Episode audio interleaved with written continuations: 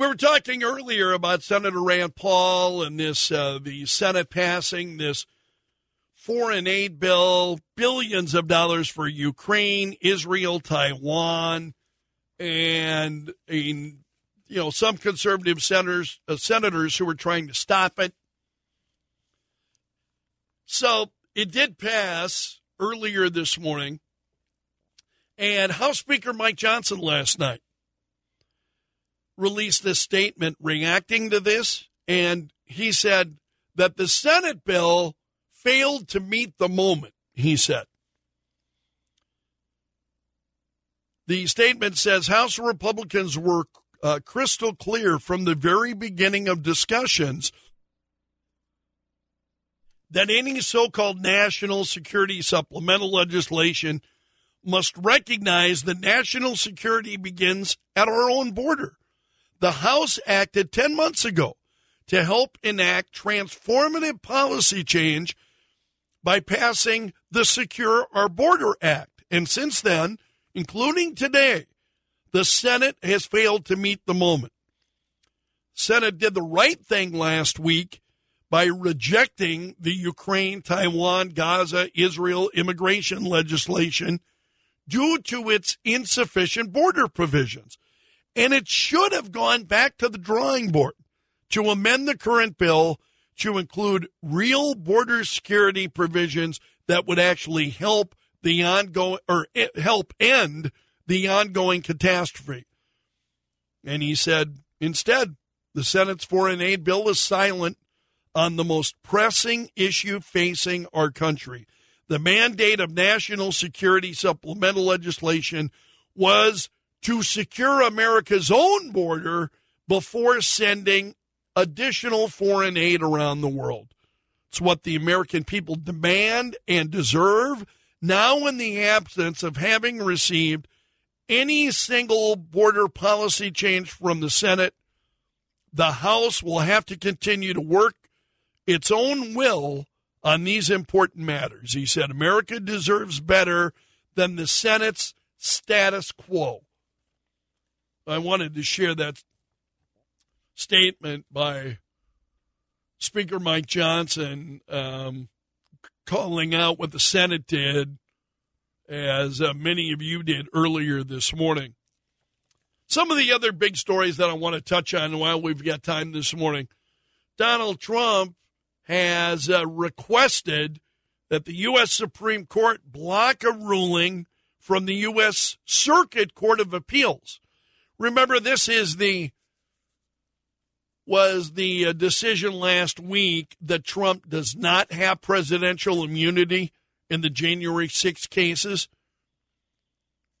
And the court wrote that any executive immunity immunity that may have protected Trump while he served as president no longer protects him against this prosecution so Donald Trump now is appealing to the U.S. Supreme Court on this on this issue.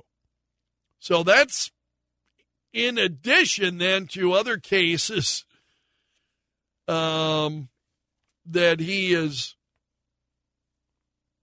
you know, you've got these states that are trying to disqualify him from the ballot. Colorado, the Colorado case.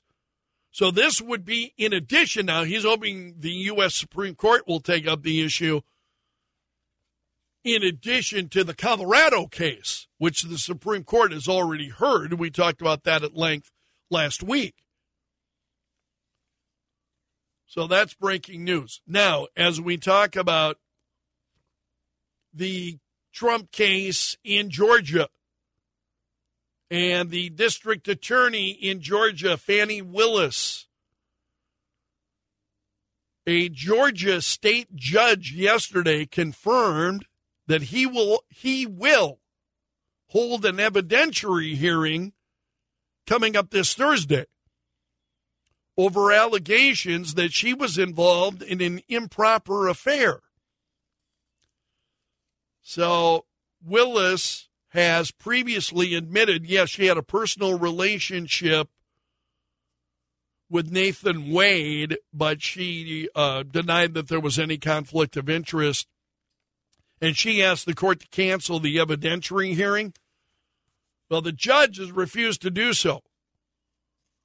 The judge said in a hearing yesterday, I'm studying the law that's been filed up to this point. I think it's clear that disqualification can occur if evidence is produced demonstrating an actual conflict or the appearance of one. And the filings submitted on this issue so far have presented a conflict in the evidence that can't be resolved as a matter of law.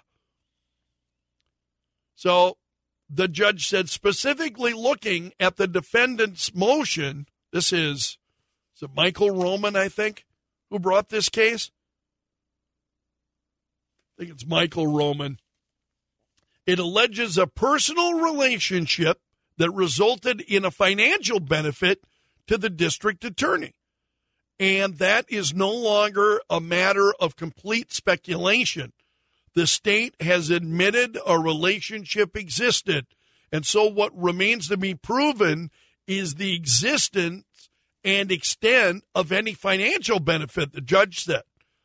So, because I think it's possible that the facts alleged by the defendant could result in disqualification, I think an evidentiary hearing must occur to establish the record on those core allegations. What it boils down to is this. This is it's a lot of legalese, I know. What it boils down to is this is that you know, Fani Willis wanted to get into the spotlight. She wanted to stop Trump. And she wanted to get into the spotlight.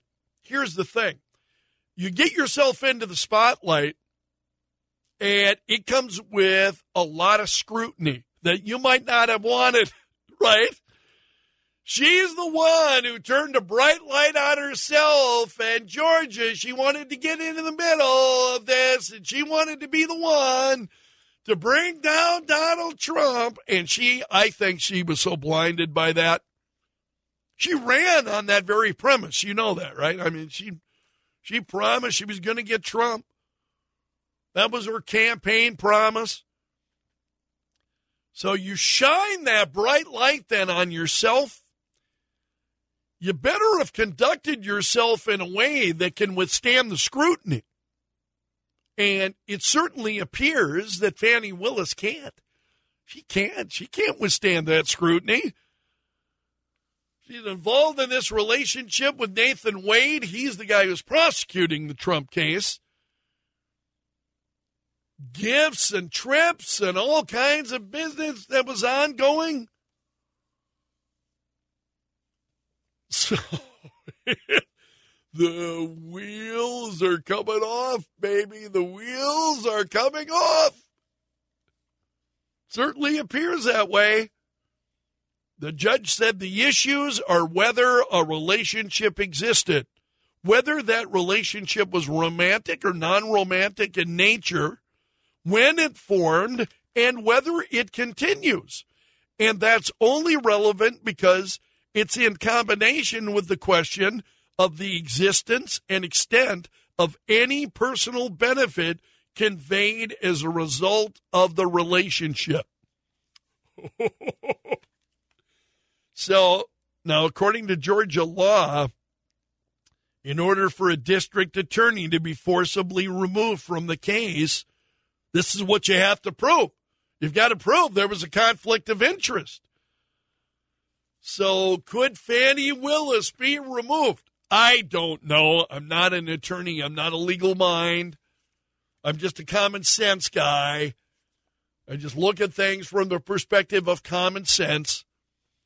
But I wanted this is the judge's comments and what Georgia law says certainly appears like the wheels are coming off. Now I'm not I don't want it appears that way. Whether or not that's going to happen, we'll we'll have to wait and see. But that is um, pretty re- uh, remarkable news. There were a couple of other stories that I wanted to touch on with you this morning. the Biden campaign. Did you see that the that this is the president's campaign for reelection? Biden 2024 campaign for reelection.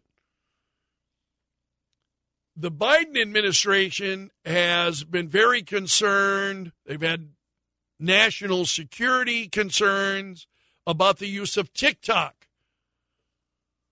Concerns about China and, you know, their involvement in TikTok and being on that platform.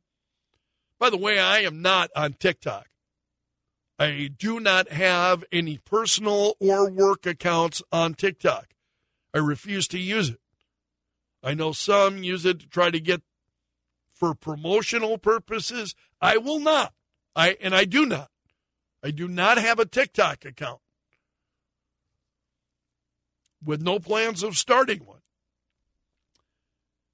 But the president's campaign for reelection has decided hey, we've got to reach younger viewers, uh, younger Americans. Let's go on TikTok. So the president's reelection campaign, they're on TikTok. Now, after all of the conversation we have had about the dangers of TikTok, the Biden administration decides, yeah, let's get on there. And so this is causing concern. Now, as I was talking about earlier, I was talking about what Democrats are saying. I was talking about what left leaning media like Axios is saying. And once again, now I want to go to what Democrats are saying. Democrat Senator Mark Warner says he's concerned about the national security implications. He said, I think we still need to find a way to follow India, which has prohibited TikTok. He said, I'm a little worried about a mixed message. So, a number of Republicans have been have been concerned about uh, TikTok, and they they're uh, I think many of us would be criticizing the Biden administration and the Biden campaign anyway. White House spokesperson John Kirby said nothing's changed about the national security concerns. You know, from the uh, perspective of the National Security Council about the use of TikTok on government devices, that policy is still in place. So again, the Biden administration makes it what do we see? Rules for thee, but not for me what do we see? You cannot use TikTok on any, you know, federal devices. You can't use it. But we're going to go on TikTok and try to get our message to voters. now, I'm used to the hypocrisy. Hypocrisy and Democrats, um, you could use those terms, uh, you know, synonymously just goes hand in hand. What you when you're talking about the Democrat Party, you're going to find hypocrisy. And I think it's true of a number of politicians. I don't want to put that all on Democrats. Number of politicians, hypocrisy. Absolutely. Totally. But this, it just takes the cake. So, Senator, Democratic Senator Mark Warner who is the chair of the Senate Intelligence Committee, said he's concerned about this decision by the campaign of the president to go on TikTok, sends a mixed message. Well, no kidding. It's what Democrats always do. What have we been hearing? From uh, the Secretary of Homeland Security, Alejandro Mayorkas. How many? The border is secure. The border is secure. The border is secure. Then suddenly it's, oh, no, no, Congress has failed to fix the problem. they wouldn't know the truth if it hit them right between the eyes like a fastball. It's uh, it is frustrating, admittedly frustrating. But I think you, uh, I think you and I, the the difficulty for you and I is, uh, you know, we've got to keep our good humor about us in the midst of all of this nonsense. So the Biden campaign said, well, they're taking advanced safety precautions around our devices. And in get a load of this because this is this is just such BS. I love it's such nonsense. They hope to lose you in all the words, and they love using big words. They love using big words to hide what they're doing. Uh, we're taking uh, advanced safety precautions around our devices, incorporating a sophisticated security protocol to ensure security. oh, I'm sure it's a real sophisticated security protocol that they are. Oh yeah, yeah, yeah, yeah, yeah. I I believe that. it's